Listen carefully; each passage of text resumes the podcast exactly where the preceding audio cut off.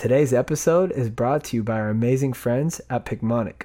On their behalf, I hope you enjoy.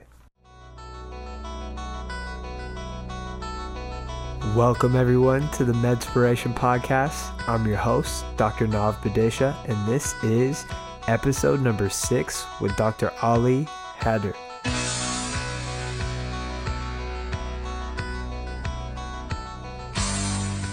Cocaine is a hell of a drug. I said.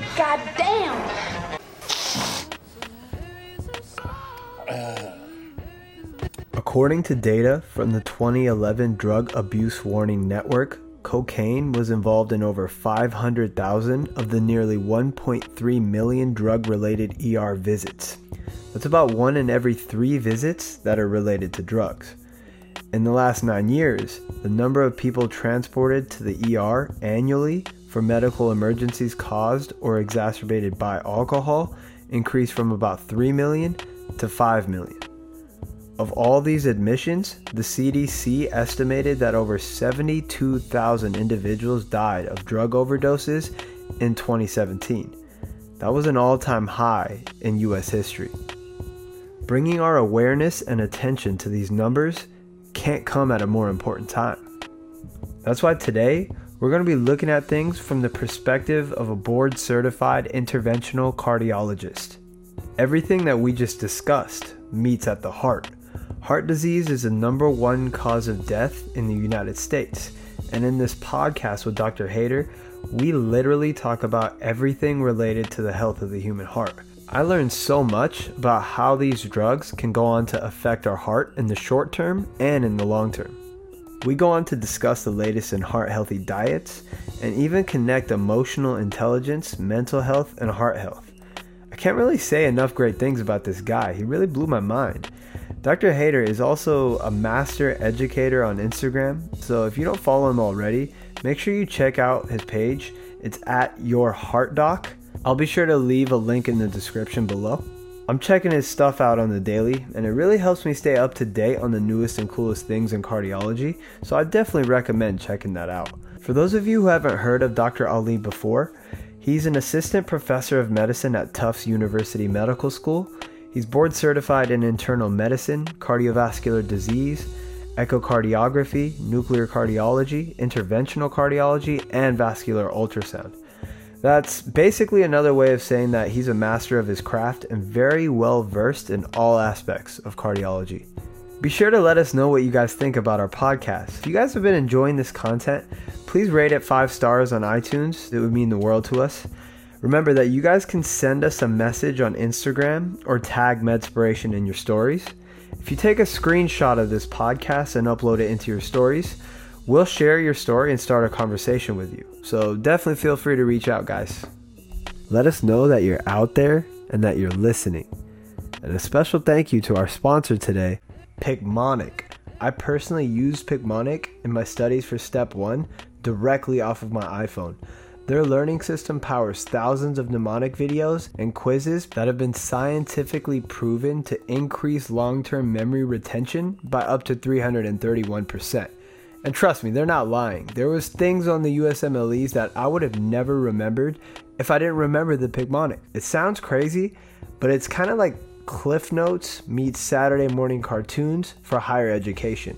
They help med students, NPs, PAs, PharmDs, RNs, LPNs, paramedics, and pre-med students rock their course exams, boards, and become more competent healthcare providers. Picmonic has partnered with Medspiration to help make learning and memorizing easier than ever. So I know the CEO personally, and we got you a pretty sweet deal here. You could check them out for free. If you sign up, you'll get instant access to a free video and quiz every day, no credit card required. You can use the promo code MEDSPIRATION for 20% off any premium subscription. Again, guys, I would really recommend checking them out and trying out their resources. I promise you won't be disappointed. We'll have a link provided to you in the description below. And without further ado, let the Medspiration begin. Graduated the powder, I dabbled later, I doubt it. My database of narcotics is growing long. Well, that shit shocks your central nervous system. There was times I did cocaine that was like electric. It was like when you put that thing in your hand. cocaine is acting on the beta receptors and the alpha receptors that are on your in your heart, in your blood vessels. How your neurotransmitters are firing. You get a surge of hyper awareness. You get a surge of you know, almost jittery type of sensation. Without the drugs, I want you to be comfortable in your skin. Okay. Do you want to play what? Okay. Say hello to my little friend.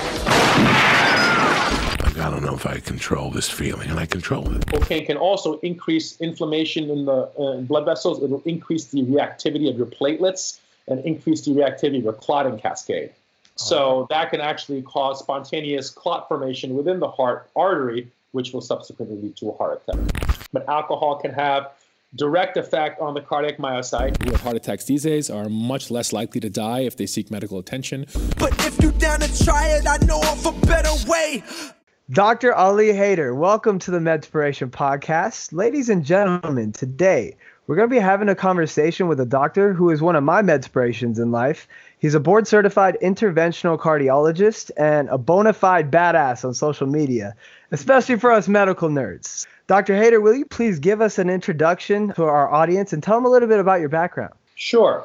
So, as you said, I'm an interventional cardiologist, which basically means I do cardiology, and in addition to that, I do procedures. So, I'm kind of a clinical cardiologist but I did additional training to be able to do minimally invasive procedures where we do things like angioplasties and stent placements into heart. This also includes uh, other things such as inserting uh, minimally invasive valve replacements. We work on arteries and you know cardiovascular, so I do a lot of vascular stuff. We work on the arteries and the veins of, of the body as well, kind of all over. Um, in addition to just you know taking care of um, patients' risk factors and regular medical cardiac issues originally from New Jersey. I work in Massachusetts now. To get to where I am, it was four years of uh, uh, college, a year of research, four more years of med school, three more years of residency, three years of fellowship, and one more year of super fellowship. So, you know, it was a it was a trek to get to where I am. I was going to ask that a lot of our followers, and they wanted to know how much schooling it really takes. And you know, I had some some med schoolers who were like, "Hey, can I specialize in cardiology? Do I do internal medicine? So, what did you end up doing? Did you do internal medicine as a residency? Yeah. So to get into cardiology, you basically have to do internal medicine for you know your three year uh, of internal medicine, um, and after that you got to apply and get into a cardiology fellowship. Some people do an additional chief year, so that's a fourth year of internal medicine to help their applications. Um, you know, different than you know, a lot of people ask me about cardiac surgery. That's completely different. So people who do cardiothoracic surgery, stuff like open heart stuff, bypass surgeries, you know, they go through the surgical route. So they're going to do five years of general surgery followed by another two years of cardiac surgery. Of course, now there's a bit of overlap and gray zones in the world these days between interventional and cardiac surgery. But again, those are two independent pathways. Uh, I am, you know, essentially a medical physician who's trained in procedures. Yeah. My intention today is to discuss topics related to the health of the human heart. This is going to include cocaine and alcohol use, heart healthy diets, intermittent fasting, veganism, vegetarians versus meat eaters, blood pressure. We'll get into emotional intelligence and heart health, heart disease. And then we'll get into the questions that our audience asked on Instagram. So, yep. without further ado, let's just jump straight into the deep end. Okay. All right, so we had 36 separate mentions on the topic of cocaine and heart health yesterday. So okay, okay. It's safe to say that our followers are dying to know all the different effects cocaine can have on the heart. So I figure we do a clinical scenario for them out there, right? Yeah, totally. A future patient of yours is at a party and he's with all of his boys. They're drinking, they're having a good time, and then, you know, there's one guy in the back. He's like, "Yo, guys, I got some blow. Who's trying to do these lines?" Right? So they they go upstairs. they sneak into this room and one by one they start snorting lines of cocaine. Can you explain to our audience what happens physiologically in the body of someone who does this? Sure. There's well, we'll touch on two things. What's going on in the acute phase? So when someone, let's say it's the first time you even did cocaine, versus somebody who does it all the time. You know, there's these effects that happen immediately on the body, and then there's also some additive long-term effects, right? It's a, a sympathetic adrenergic surge, right? So how your neurotransmitters are firing, that's because when people take it, they get this high, they get this sense of they have a, a, a positive energy, they feel like they can do anything, and they get this surge, right? And um, the same things that are happening in their mind is also happening in their organs, especially their heart. So, um, a couple of the things that happen relatively quickly is your heart rate goes up, your blood pressure goes up, right? Mm-hmm. So, cocaine is acting on the beta receptors and the alpha receptors that are on your in your heart, in your blood vessels. That in normally you would think is almost like a fight or flight response, like when you get scared or you get a surge of hyper awareness, you get a surge of you know almost jittery type of sensations. And what cocaine is doing is kind of you know, capitalizing on those receptors, right? So it's making your heart rate go fast, driving your blood pressure up. It's also acting directly on your arteries, right? So your arteries have these same receptors. Part of the way it raises the blood pressure, these arteries will constrict, right? So your arteries are muscle lined, so they're going to have the ability to relax and they're going to have the ability to constrict. On the heart, it's going to increase your heart rate. It's going to increase the force of your contraction. In the blood vessels, it's going to cause them to contract. And it's going to raise your blood pressure. And this is kind of a cyclical effect. So that's kind of the immediate effect. And those same effects can be deleterious. Those same effects on the heart, even if, for example, nobody's ever um, done a line before, you know, you can't really predict how each person is going to respond. So if someone has a huge surge of those receptive response, you can cause severe constriction of one of your arteries of your heart to the point where it shuts down completely, causing chest pain and even leading to a heart attack. By the same way, where you're making your heart squeeze harder and work harder, it's increasing the heart's need for oxygen. We call oxygen supply mismatch, and that's going to cause potentially your heart to sort of burn some rubber, and um, you know it can kind of cause a heart attack uh, or some injury in those situations. So. According to the American Heart Association, during the first hour after cocaine use, the user's risk of a heart attack it increases nearly 24 times, right? So yep. why does that why does that happen exactly? It's within the first hour because you know cocaine's a very fast acting drug, right? So when you're especially when someone's snorting it versus you know um, ingesting it, it's going straight into the bloodstream relatively quickly. So within that first hour is when the levels are the highest, right? You know, you got buddies who can down eight drinks and they're fine. You got someone who can down half a glass of wine and they're completely gone. Yep. Cocaine's no different, right? Everybody's going to have a different tolerance level, each body. So if somebody's more susceptible to the effects of that, you know, they're going to have a more severe response to the cocaine effects on the heart. And just those things that I discussed and talked about, most commonly, what happens in that first hour when you're talking about someone who has a heart attack is something called vasospasm. Most majority of the heart attacks related to cocaine are vasospasm, which means the arteries that are supplying the heart, the coronary arteries, again, by that same uh, reason that I mentioned, they're exactly they're clamping down, and when they clamp down from the effects of the cocaine, that reduces the blood flow to the heart, and that will lead to uh, a heart muscle injury or a heart attack. You know, it can also precipitate a traditional heart attack. Traditional heart attack meaning you develop a blood clot in the artery of the heart, right? So mm-hmm. cocaine can also increase inflammation in the uh, blood vessels. It'll increase the reactivity of your platelets and increase the reactivity of your clotting cascade. So oh. that can actually cause spontaneous clot formation within the heart artery, which will subsequently lead to a heart attack. Okay, so let's see if I got this right. It's correct to assume that when one ingests cocaine, the heart rate rises, but the vessels they constrict, right? So basically, the demand of oxygen is higher for the heart, but it's receiving less blood, right? Exactly and that, right. Okay, so you, you got that right. So both it's needing more oxygen, the demand is higher, but the supply is lower. Okay, and then you combine that with the prothrombotic state, uh, and it could cause a heart attack. But then, so is this the same reason why you get a dilated cardiomyopathy? Is it like a chronic cocaine abuser, chronic ischemia uh, that leads to the heart kind of dilating, or how's that work? So, good question. The answer is actually it can do both of those things, right? So you can have habitual users, chronic use that leads to kind of um, chronic ischemia, microvasculature ischemia. So this can you can imagine this affecting sometimes the microscopic blood vessels, and over time that can cause inflammation, injury to the heart muscle by way of affecting the blood and oxygen supply, which can lead to either over time kind of additive small heart attacks and dilated heart muscle. Mm-hmm. But cocaine can also have a direct effect on the muscle of the heart. So, you know, this is a little less common, but it's been described. It affects uh, somehow, again, poorly understood, but, you know, probably due to inflammation, free radical formation, and having direct negative effects on the cardiac myocyte itself. That can lead to a dysfunctional dilated cardiomyopathy, as you pointed out, completely independent of ischemia. Mm-hmm. Yeah. Wow. Crazy. Yeah. That's crazy. You know, so data from the 2011 Drug Abuse Warning Network, it reported that cocaine was involved in over 500,000 of nearly 1.3 million visits to the Yep. emergency department. So, Wow.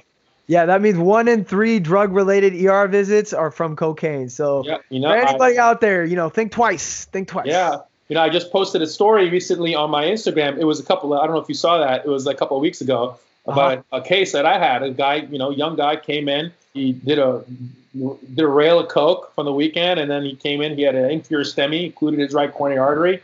We had to go in, you open him up, he got a stent, and so I had to read the riot act. Otherwise, healthy thirty-something year old dude. Most people, you think, oh, everyone's doing it. I don't know how many ten million people have kind of used cocaine at some point. I think the number, I don't know what exactly the numbers are in the United States. It's crazy. You know, obviously not everyone's going to have a problem, but you can never predict. I saw cases of people who were like, yeah, you know, I don't do that stuff. My friend was partying. I said I tried, and boom, he's the unlucky son of a bitch that happened to. You know, so Dude, that happened to Len Bias, the basketball player. Like before he entered the NBA, he did a line. oh, is that right?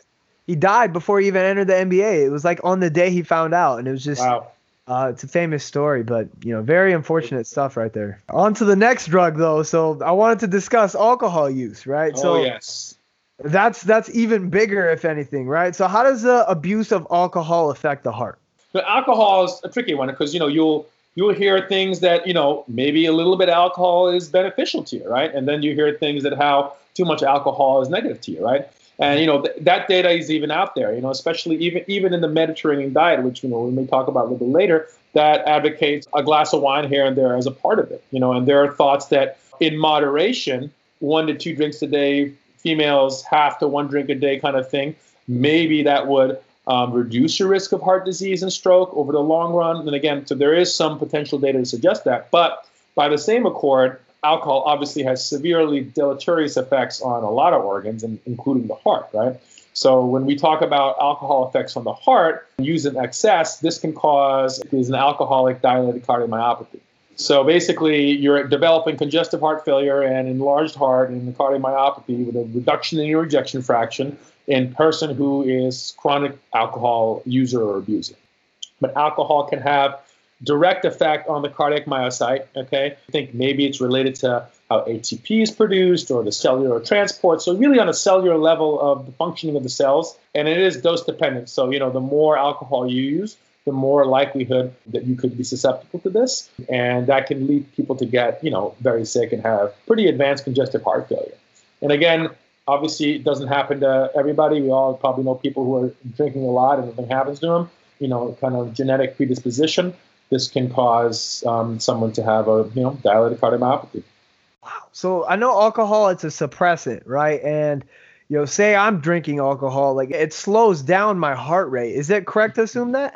Yeah, I mean it's dose dependent, right? So in smaller doses, yes, it's, it may lower your blood pressure a little bit, it may relax your heart rate a little bit, but in the higher doses, consumed too much, it actually will raise the blood pressure and it can kind of have a contradictory effect. Like it's kind of like any medication. If you think of a medication, you think about you know the therapeutic window you have, right? And when you have too much of a certain medication, you're going to have side effects. What's holiday heart syndrome?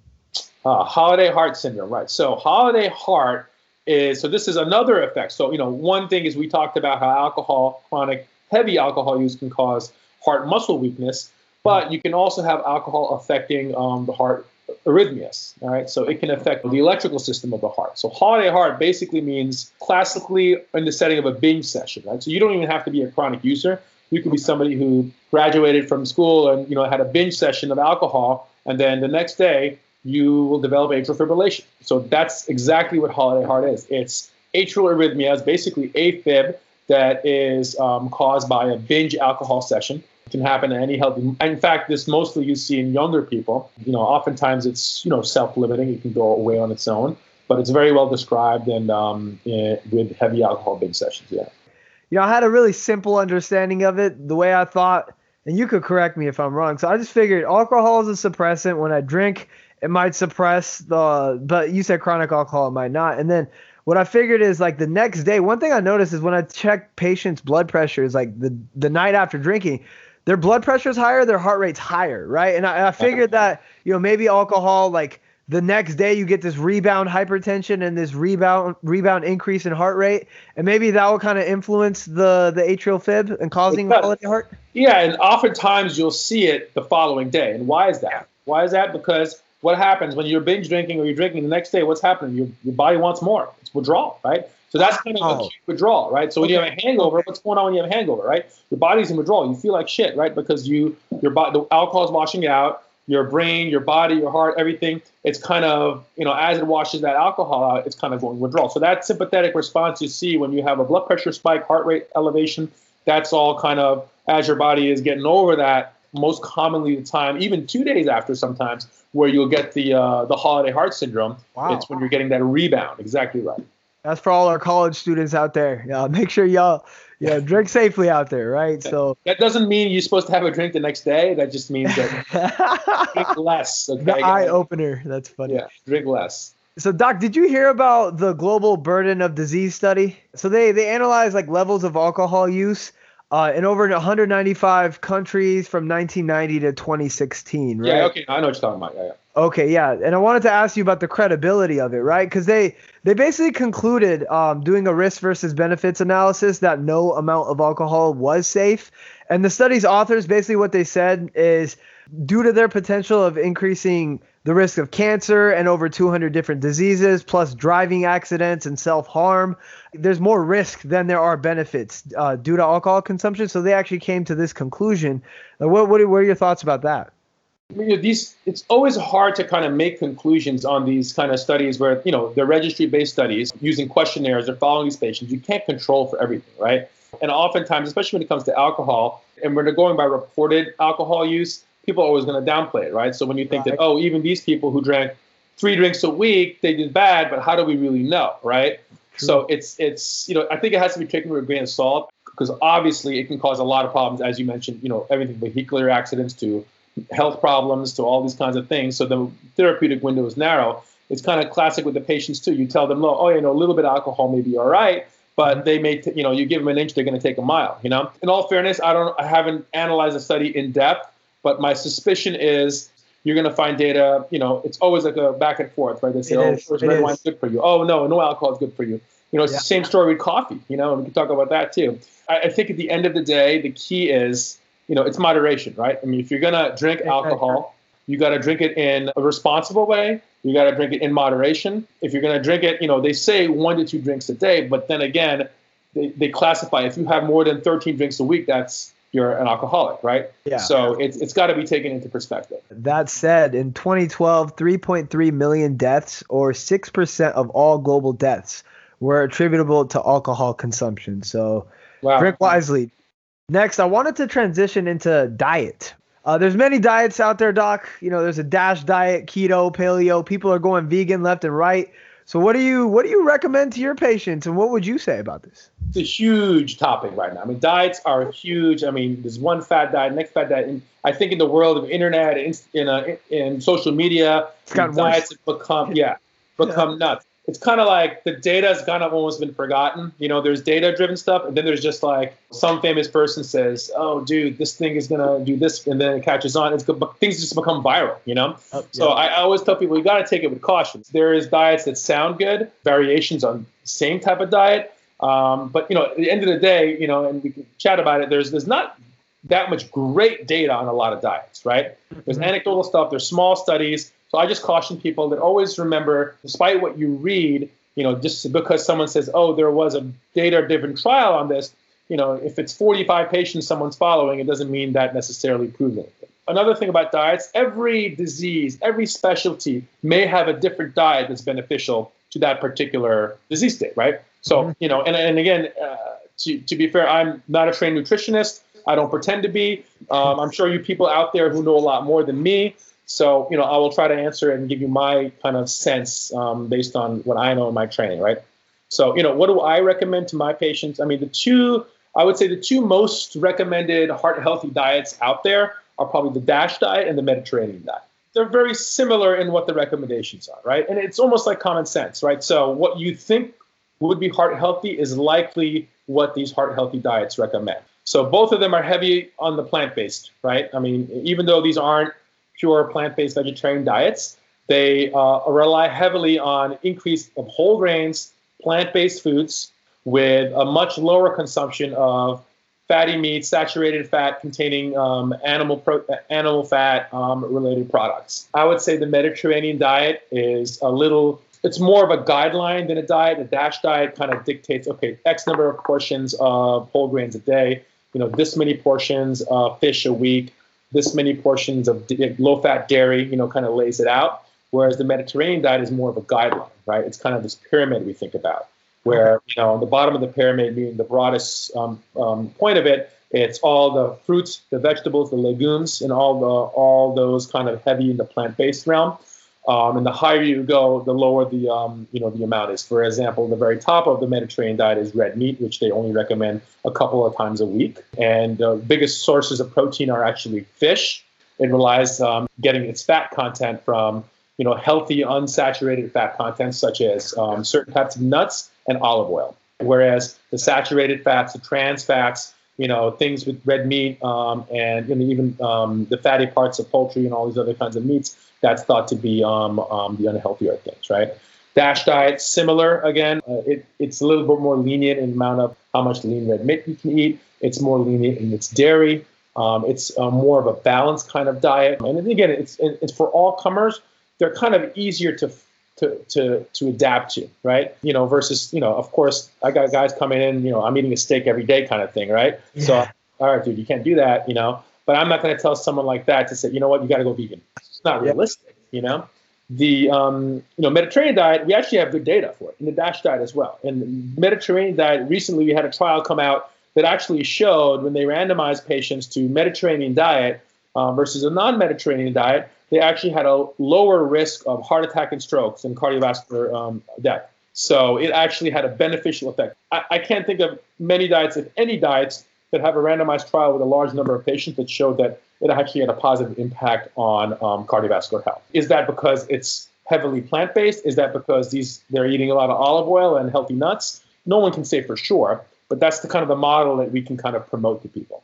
As far as vegetarian and vegan, big, big fad these days. Extrapolating from what we know about the Mediterranean diet, even partly the DASH diet, I mean, these are plant heavy diets. So there is no doubt that a plant based diet is heart healthy. Uh, we have studies, we've looked at numbers where people who've gone from, you know, a regular kind of omnivores to plant based, their cholesterol has plummeted. Um, we know these people have said that you know the LDL cholesterols can be in the 150s, 160s, and come down to the 80s and 90s with a heavy plant-based diet. Um, people try feeling better. It is difficult to follow, especially like a pure vegan. Like I, I don't know, I can't tell you anything about vegan versus vegetarian. I don't think we even have that data. You know, the bottom line is, you know, it, it's tough sometimes for people. It depends on your population, right? Um, I think vegetarian diets can also be detrimental. I mean, you can't just say, okay, I'm giving up meat and eat French fries every day, right? Yeah. And you know, people do that. Oh, I'm gonna eat, you eat pizza and French fries. Is that healthy? No, it's not healthy. it's worse than you know eating meat. So it's got to be taken into perspective. Just because you're not eating meat does not mean you're not going to be eating unhealthy saturated fats, trans fats, and things like that. Take a step back. The core of these healthy diets we talk about, the Mediterranean diet, the DASH diet, these vegetarian diets, it is plant heavy. It's reducing the amount of saturated animal fats. I'm going to add another thing. There is a lot of cloud out there. I mean, internet cult stuff talking about how vegan and vegetarian diet and some even these supp- people pushing a lot of supplements sometimes that oh my plant-based diet will reverse heart disease need medications when you are on my diet you know so that's when things get a little over the top. But there are people who are claiming, oh, a plant based diet can reverse heart disease. And I have patients who come into me and who've had heart attacks and they say, oh, I don't want to take a statin drug, which is the most studied and effective drug in heart disease, because I'm going to yeah. go on a plant based diet and I'm going to reverse my heart disease. So there's a limit where things get a little overboard. You know, things are healthy, but making these kind of claims, I think, can be potentially dangerous at the same time. So we all have to be careful on you know how we approach things and what our, our you know what our data sources are. So, what are your thoughts about intermittent fasting? I don't think we have enough data to say how does intermittent fasting actually affect heart disease, right? We don't. I mean, and I've looked it up before, and we don't have much data. You know, we know that it is it is effective for weight loss. So, what is intermittent fasting? So, we're basically talking about dietary plans that are kind of, I like to think of it as kind of following your circadian rhythm. You're eating for a period of eight hours or 10 hours, whatever it is, you know, 7 a.m. to 4 p.m. You're going to have your meals throughout that day. And then after that, you're going to fast yourself till the next morning. And what is that doing? It's the essential metabolic um, basis of that is you're trying to decrease your body's insulin levels. So when you're not eating, your insulin levels are going down, all right, because you don't have food stuff that you're kind of breaking down to metabolize. So you go to your fat stores, right? Your body uses the fat stores and uses that to produce energy. And that will occur when you have a long period of time when you're not eating. So, you know, that means you can't be snacking, you can't be doing this and that um, if you want to do true intermittent fasting. And that's effective at weight loss. It's proven to be effective for some metabolic disorders, some, you know, people with diabetes and whatnot. Right. Certainly, pre-diabetics, metabolic syndrome people, that can be very healthy. Does that translate into less heart attack, strokes? I don't know. We have data on rats. I mean, there's rat data that show that there's reduced cholesterol, reduced diabetes, and heart attacks. But you know, we ain't no rats. So you know, unless we have more um, data on humans, I, I, I, can't tell you that it's, it's necessarily going to be beneficial to the heart. But look, if that diet helps you lose weight, all the power to you. You know. And I always tell people when it comes to diet, talk to a nutritionist, learn about it. Don't just read some wacky internet site. So, am I correct in assuming that your growth hormone levels are way higher when you're fasting? Uh, I've I've heard that insulin and growth hormone they work in opposite. So That's basically, correct. when you're intermittent fasting and you decrease those insulin levels, your growth hormone levels are higher, and it can help you actually pack on more muscle. Because I, I know a lot of athletes and right. a lot of them intermittent fast and they're freaking ripped year round. It used to be bulk in the winter, shred in the summer, but now it's just shredded year round intermittent fast. So is that is that a correct assumption to make? Again, I'm far from an expert in um, you know fitness and diet, but yes, you are correct that that I think those you're you're kind of taking advantage of your body's natural, you know, hormonal responses and negative feedback receptors. And yes, so as the insulin goes down, your growth hormone goes up. So you're exactly right. People who work out and people who are athletes, they take advantage of that, and it works. I mean, people lose the weight and they can change a little bit enough of that metabolic homeostasis in your body to promote that muscle growth and um, reduce those fat stores. Does that you know, reduce future health benefits? I don't know the answer to that, ah, but um, what you say is correct. Yeah. So I intermittent fast. I've been doing it for some okay. time, and I recognize like. How do you do it? What is your What is your thing? I usually fast for at least 12 to 14 hours, right? So after I have dinner, I just make sure for 12, 14 hours, I just don't put anything in my body. And then after that, I'm mainly greens. I eat a lot of greens in the morning, uh, a lot of fruits. You know, I don't eat like heavy heavy meals until later in the day. I just have more focus that way. But then in between that window, you know, I'll get my protein. So I'll, I'll have my eggs, I'll have my salmon, I'll have steak every now and then. You know, like you said, as long as I'm getting more greens, I felt like that was most beneficial. I noticed, like, you know, you'll it takes about eight to 12 hours to deplete those glycogen stores and to switch over to fat burning and then when you replenish that and you go exercise it takes about an hour of exercise to deplete those glycogen stores again so technically if you're if you're intermittent fasting and you're exercising, it's possible to deplete those stores twice, right? Is this a is this fact or is this just kind of magical thinking? I don't know the answer to that. I think what you're saying has probably been proven in terms of, you know, when they're evaluating, you know, numbers of patients are doing that and they're testing their, you know, when they're doing blood tests and evaluating it. Is that responsible for that clinical benefit and that the benefit you get from the fasting? I don't know. But, you know, metabolically, it makes sense, right? you know the the cycle between insulin and glycogen stores and fat and all that stuff you're just taking you're, you're taking advantage of it right uh, outside the realm of what we we grew up thinking okay this is the way to eat this is what we're supposed to do but is it really maybe yeah. if you're looking at metabolically and you know on how to keep lean and how to keep balanced maybe this is the right way to do it, right? That's an interesting thought, you know, rather than just three meals a day. So yeah, I've, I've read the anecdote where they're like, we used to be hunters and gatherers. And when we were hunting and gathering, there were times where we go days without eating, but technically, um, when you fast, or well, when I fast, my mind gets really clear after like two or three days. They said the evolutionary adaptation that happens there is when we are in a state of ketosis and our brain switches over to uh, using ketones rather than glucose for energy. It clears our mind and it, it may have made us better hunters when we were hungry. It helped us survive. That was the evolutionary theory. Mm-hmm. Have you heard anything of that? Is that well? I mean, you can extrapolate, right? I mean, ketosis. So you know, when we're talking about the ketone diet, for example, right? I mean, that's what we're doing, increasing um, the number of ketones that are circulating, and we know that ketosis and ketones has an effect on the CNS. For example, a ketone diet that has been proven to have beneficial effects for people with seizure disorders and CNS effects. So there is definitely a proven link that that causes some effect within the CNS. So that may be completely true because there's something is there is some connection there. You know, when you're talking about like uh, and fasting in that that that window where especially our bodies and you know we're not used to that, right? But when things kind of settle down, you get past that kind of almost like a withdrawal period, right? And then you're going to get into that period where like, oh, you know what? This may be the moment of clarity where like, oh, this is this is this is good.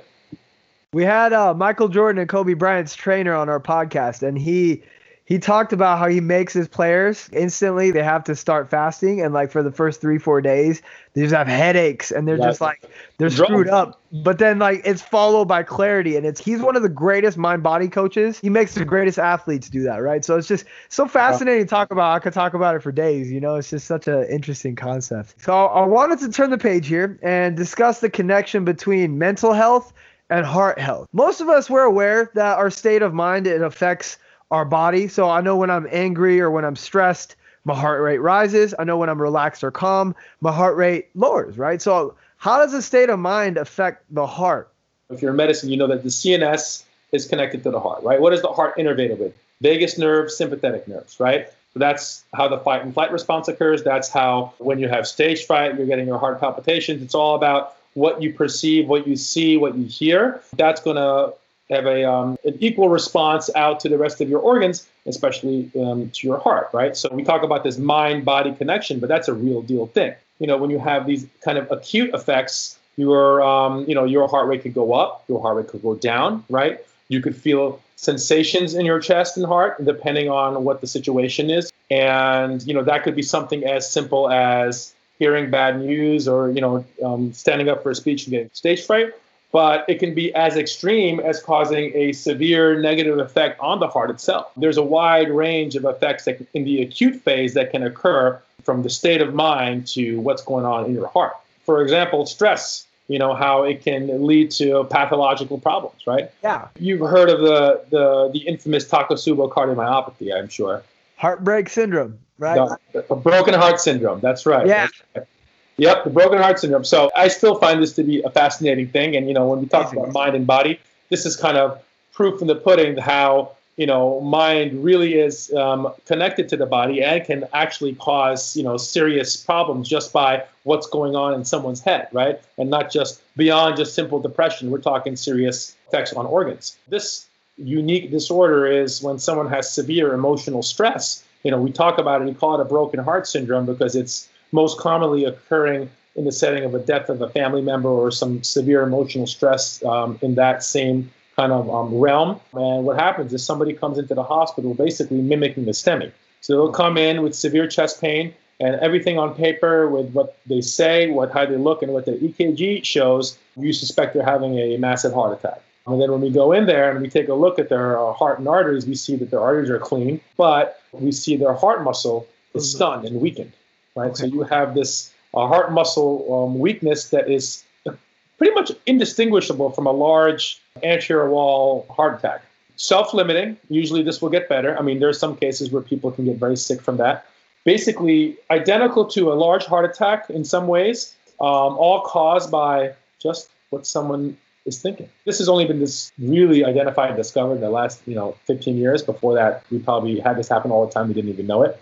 Yeah. But I mean, there's no greater mind body evidence connection to me than that syndrome. I mean, it's fascinating.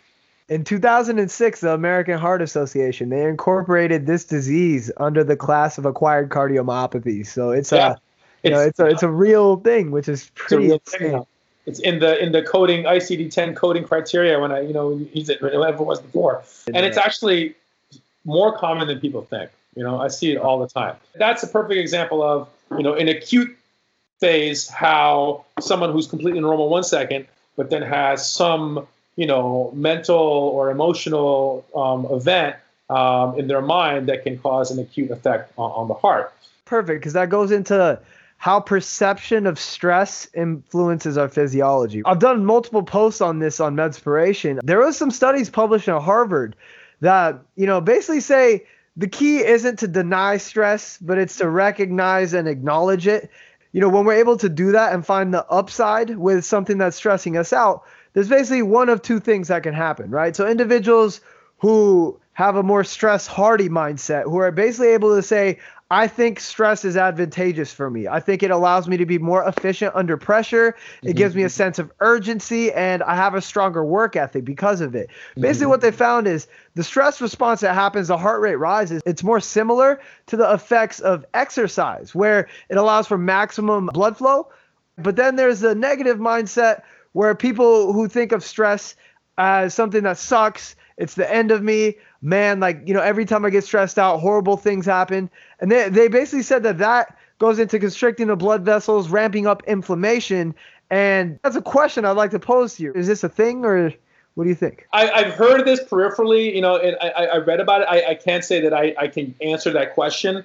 It seems to me a lot of it is how you're perceiving the stress and acting on, it, right? Yeah, yeah. So yeah. what you're describing is this: you have a stressor, so you take two different people, you know, maybe even the same stress. Are you going to use that to put you down, or are you going to use that to your advantage? You know, I'm, for example, like, you know, if I have a presentation due, I, I know until the night before, I'm useless, and then the night before, I'm on my A game. You know, I'm like, oh, I got to get this done. Motivates yeah. me. Whereas, you know, some people are like, oh God, they're defeated. You know, it's not going to work. So, you know, it's kind of like how you're going to take a stressor and what your mindset. Mm-hmm. You know, I wonder if situations like that, you know, you can train people to kind of, you know, someone who's not taking stress very well, get some inspiration in your life, and rather than making it a negative thing, which is a big problem, right? Stress yeah. in America. I mean, spend a whole podcast talking about that, um, the negative effects of stress. But maybe, as you pointed out, maybe we can find a way that people turn it around. You know, that that connection, the mind heart connection. It's so fascinating just to think what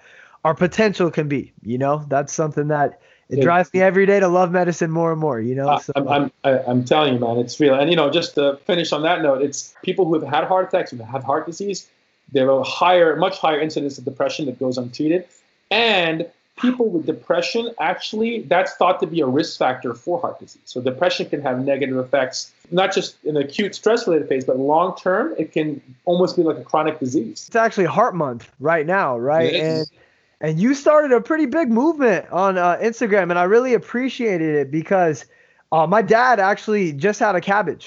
Okay. You know, his his case was just miraculous, like because he had collateral circulation, so he actually had hundred percent occlusion of his left circumflex, but he had collateral circulation that worked around it. Yep. He never had an MI. So right. I, I, was looking at it. I'm like, Dad, this is stable angina. You know, we'll take you to an inter- interventional cardiologist. We'll have that stent put in. It'll be no problem. Pretty non-invasive. Ends up, he needs a CABG, man. And you know, this is uh, you started this movement. And it really, it was actually right around the time that happened, right? So you oh. were talking about South Asians and heart disease, right? So can you give us some facts just about heart disease and South Asians and heart disease. Uh, me and um, uh, Clear Skin Doc on Instagram, we both yeah. started this together, so I'll give her a shout out. South Asians, I mean, you know, being South Asian myself, you're South Asian. I had treated a lot of South Asians in my uh, in my training in New York as well. I felt like people who are Indian, Pakistani, Guyanese, all these South Asian, they just come in at a much younger age and they they have heart attacks and stents and stuff you know, even in their most more in their 40s and 30s, 40s, 50s, even people. I've even had people in their 30s having stuff. So as you know, my training progressed, I'm like, you see it more and more. And then when you look into the data and you look at the numbers and you know the statistics, it's true. I mean, we as South Asians, we get heart disease at a much younger age. Our incidence of uh, heart disease is higher, and this is women and men. You know, chances of it being more advanced and more severe are also higher, and the mortality from having a heart attack is also higher. But the wow. biggest thing is, you know, it seems that the heart disease is occurring at a much younger age. A lot of people will point to diet and lifestyle, you know, and I'm sure that's a big part of it. And we all know Desi food, the food we eat, you know, our, our parents cook, we go to our homeland. I mean, it, it ain't, it, it tastes damn good, man. Yeah. Uh, it may not be the healthiest, you know. That being said, that's not the only feature. They're, um, you know, they're pretty healthy eating vegetarian um, Desi people as well, or um, South Asian people who get heart disease at a much younger age.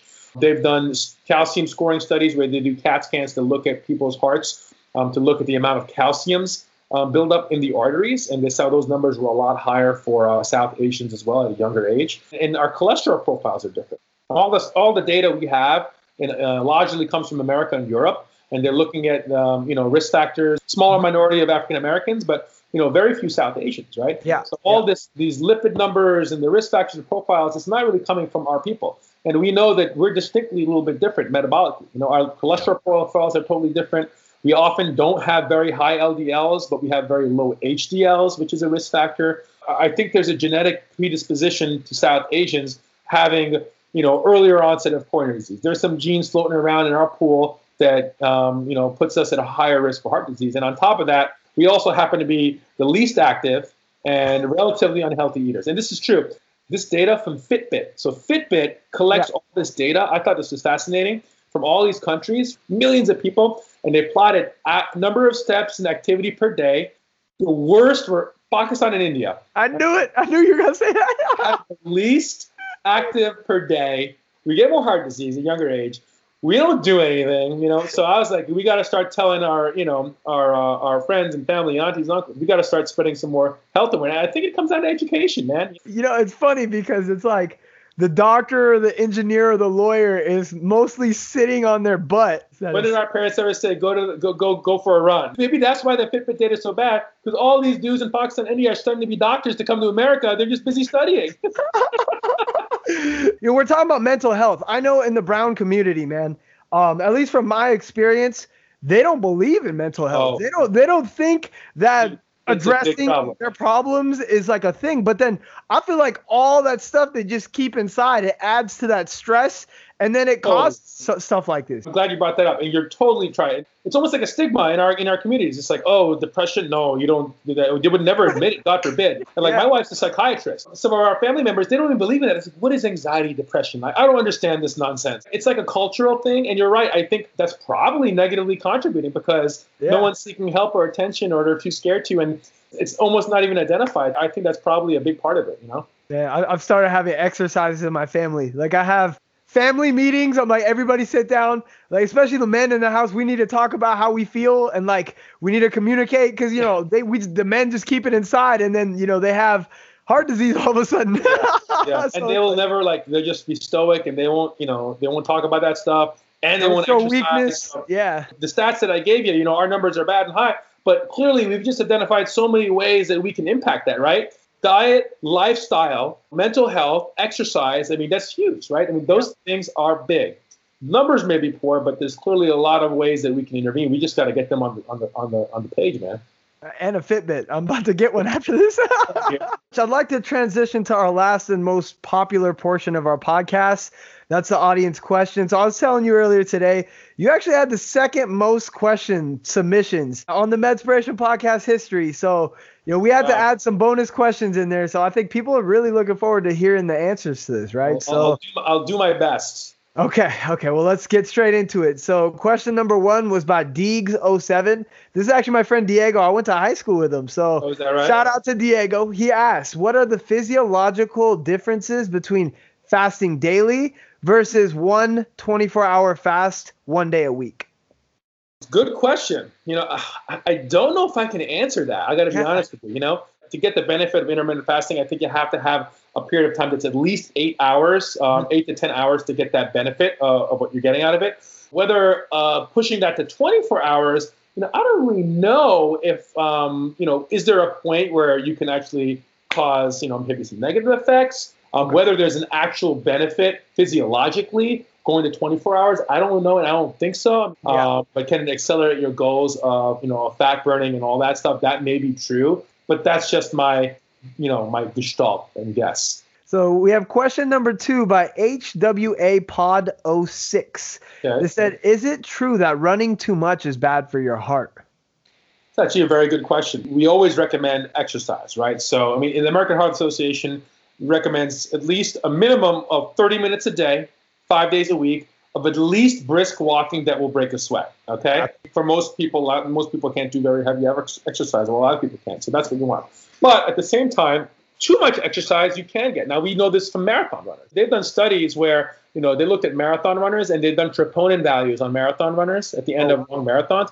And a lot of marathon runners, you'll see troponin values that are a little bit elevated. There are people who are highly trained, but there are people who are doing a lot of running who may not be, you know, as trained. I personally think, you know, marathon running is, you know, it's a different breed of people. Yeah. But when you're getting to that level, it can be deleterious. And we see, I have patients who are big time runners and they've, you know, they've dropped dead of heart attacks. And we know if you overdo it, you can increase the risk uh, of having heart attack and strokes, particularly depending on individual people's conditioning and you know um, situations like that. Just my question personally, what's a heart rate that you would want to aim for when you're exercising? Because you know I'm always looking at my heart rate when I'm doing the stair stepper or when I'm running, right? So what's your recommendation when it comes to that? Good question. I mean, like you know, it depends on what you're trying to achieve. To put it in one extreme, when we're doing a stress test on somebody, right, and we're trying to get max exercise capacity, max peak capacity, we're trying to get them to 80% of their predicted heart rate. Got so it. that's like the maximum level of aerobic capacity that we can we want to obtain when we're doing the stress test. So, you know, it's really age related. Your quote maximum heart rate is 220 minus your age. If you want to train at a high level, 60 to 80% of your of that max heart rate is kind of a goal if you're really trying to train. But honestly, if you get your heart rate, depending on where your age is, even to the 120, 130s, that's something. Not everybody needs to get their heart rate to the 160s. You don't need to, you know, if you do 220 minus your age, that's your max heart rate. You don't need to get anywhere near that. If you get, you know, up to 80% of that, that's all you need, bro. So we got question number three by Doctor underscore Himradi underscore Vakaria. Sorry if I butchered that name. What can you tell us about dairy and heart health? Dairy and heart health. Also, a very controversial and hotly debated topic. You know, and over the years, dairy gets a bad rap, it gets a good rap. You know, again, another perfect example of like we don't really have enough data and trials to be definitive. Um, a lot of it's just kind of anecdotes of what people think based on what's in dairy. So, but I will say, for example, the DASH diet we talked about, dairy is included in the DASH diet, right? So low fat dairy, because dairy has a lot of good stuff too, right? Potassium, calcium, magnesium. It's got important things that um, you know will help blood pressure and help heart health. Um, but on the downside, full fat dairy stuff has saturated fats, right? So the thought is that too much um, full fat dairy will have higher saturated fats, which will in turn increase your bad cholesterol, which can cause deleterious effects. But on the other hand, if you do non-fat dairy, that will have less of those healthier mineral stuff. Now, there's some diets that completely limit dairy. They, you know, they say that it's no good. But you know, there's been some meta-analyses, interestingly, that looked at um, looking at multiple trials, and it showed that you know what, dairy people who eat in full fat dairy versus those who um, don't or eat no dairy, there was no difference in the amount of heart disease. And in some cases, in some trials, they saw that oh, in some people who eat full fat dairy, there was even less heart disease. So I think the, the bottom line is we don't really know the answer to that. I'm more of a full balance guy. I think it's important to have some dairy, keep it in a low fat dairy. Uh, Aside, this is, doesn't mean you're going to be going out and eating cheese every day butter and obviously butter is a different story because that's that doesn't count as quote dairy guys. So yeah the verdict is you know it's unclear. Question number four is actually a question i would ask as well. So show underscore banana asks what are your thoughts on pre-workout supplements? Which is something that i'm very interested in learning more about. I haven't done any research about it. But then she also says especially if you have a known cardiac issue. So what do you got for us I'm never a big fan of supplements, at least when it comes to cardiac disease, because to me the supplement market is huge. It is it's a money making machine. You know, you got to be careful with supplements because there's they don't have the standards, right? FDA does not label the medication, so it's not regulated. Any supplement can be thrown out there with little to no data. Most of the time, people don't really know what they're taking, right? Anything you take in a supplement, you can get with diet, you know, for the most part, right? Supplement is a broad term, so it really would define what people are talking about. You know, a protein shake to increase your protein intake, this and that is different. But you know, taking supplement and tablets and these fat burners and these muscle building energy stuff, there's there's evidence that they can cause deleterious effects, especially cardiac wise. Over time, so my cardiac patients, I tell them I don't want you taking any supplements. But even younger people who are trying to use this for fat burning, muscle building, whatnot, you got to be really careful out there. You know, we we did a Medspired Army post recently. One of my friends, Austin from high school, Mm-hmm. he was taking ephedra, which was like a fat burner, and he ended up having congestive heart failure at 30 and now he he had an LVAD place and he's he's Wow. looking for heart transplant because of the stuff that was in it. There are case reports of ephedra, um, which is in a lot of these supplements by fat burners, that can lead to cardiomyopathy. Similar to what we talked about with the cocaine and alcohol and all that. The right Yep. person, the wrong person, you know, a supplement or a medication. How is that different, right? Yeah, he's uh he's doing well right now, so we'll definitely follow up with him. You know, because Yeah, just see- seeing that at 30, you're like, dude, like that was so young, and he, he looked like he was in great shape. So you know, that's a, that's one of the worst things about these supplements is Perfect when you're example. man. exercising on them, you look better. So you think physically, I look better. You think internally, I'm gonna look better. But a lot of these supplements, they give you that physical, but then internally, they're they're doing the opposite. chewing right? you up. Yeah, and these aren't they're not FDA regulated, right? So any Joe Schmo can throw them out there, you know, make money off you. Ask your doctor. Anybody out there who's trying to use a supplement, come to your doctor. Bring the supplement to your doctor. Bring it with them exactly sure- right. It's it's never gonna hurt to do so. Question number five. Malls eleven asks, what advice do you have for a first year med student interested in cardiology? A good question. Number one, get ready for a long road. Um, my one advice for you is whether it's cardiology or anything, make sure it's something that you love and you really want to do. You gotta like what you do because it's dedication. It's gonna take uh, it's going to take a lot of time out of your life, and it's going to affect how your life course is. You know, even your personal life. So it's a lot of sacrifice. So number one, you got to really want to do it. Um, as far as cardiology goes, you know, it's one of the more competitive fields. Obviously, never hurts to start early. And you know, when you're applying for residency, then after that fellowship, is study your ass off. Okay, Get that 250. Get that 250. I mean, hate to say it, but Yeah. step one's probably the most important thing. Crush that step one, bro. I mean, Yeah. you know, that's that's that's so important. Not that if you don't, you know, you you can there's other stuff, other stuff, but it's just gonna make life so much easier. All right. So question number six. Med student four asks, how many hours do you typically work? How many calls? And what's a typical day in the life? Great question. Now, keep in mind this this will vary by the type of practice you're in, right? I mean, I could give you an example. I'm going to give you an example of what I do, then I'm going to give you an example of what one of my friends does, for example, right? So, as an interventional cardiologist, again, and I do a little bit of both, right? I do procedures and I do um, regular cardiology. So, for me, I spend two and a half to three days in the office, and then I'm um, two to two and a half days in the hospital. That's my five day week, excluding call. So, days that I'm not on call, if I combine and kind of average things out, of course, there's longer days and less days. I would say I probably get there around 7:38, and I'm usually done by 4:35 you know, office day, which is not bad. There'll be some days I'm there till like six, but it's rare I'm there super late. Hospital days, get there at 7:30. Usually I'm done by 5:36, but there's some days uh, I'm there later till 7:30 or 8. But I would say averaging out, I'll probably work between 40 to 50 hours a week. There are days when weeks I'm on call, you know, um, I may be in the hospital, you know, 50 to 60 in bad days. But, Okay. you know, there are nice smooth sailing weeks where I, you know, I've had times where I've had a 40, 40, 44 half hour work week, man. Hall is a big thing. You always think about how often I'm working the weekends. Um, I got pretty lucky. I work one every six weekends, so it's not that bad. And when I around on the weekend, I go to three different hospitals. But um, usually, if I got to see 20 to 30 patients, I can go in the morning and I can be done by the afternoon. Um, of course, when I'm doing angioplasty interventional call, you know, all bets are off. That's not as often. I'm one every 12 weekends and I can get crushed. Just to compare you to a friend of mine who took a job in New York that I thought about taking, but I didn't, you know, that's why I moved out of New York, wanted to stay in New York, but, you know, I, I wanted a, a quality of life. He works probably, you know, 60 hours a week. That's like a normal week for him. And on weekends, he's probably working from 7 a.m. to 11 p.m. every day of the weekend when he's working every three weekends. And a lot of it will depend on, you know, what type of practice and where you're going to be. I appreciate that advice. You know, I'm just about to find out where I'm matching in March. So, you know, What are you applying for? uh, internal or family, those are what the two right. that I applied into. Right. Excellent. So, Good luck, man. I'm sure Wish you me get luck. somewhere good, you know? Yeah, yeah. Wish me luck, man. That's uh, it's nice to see you on the other side. You paid your dues, and now it's like you know, hearing It is, 45, man.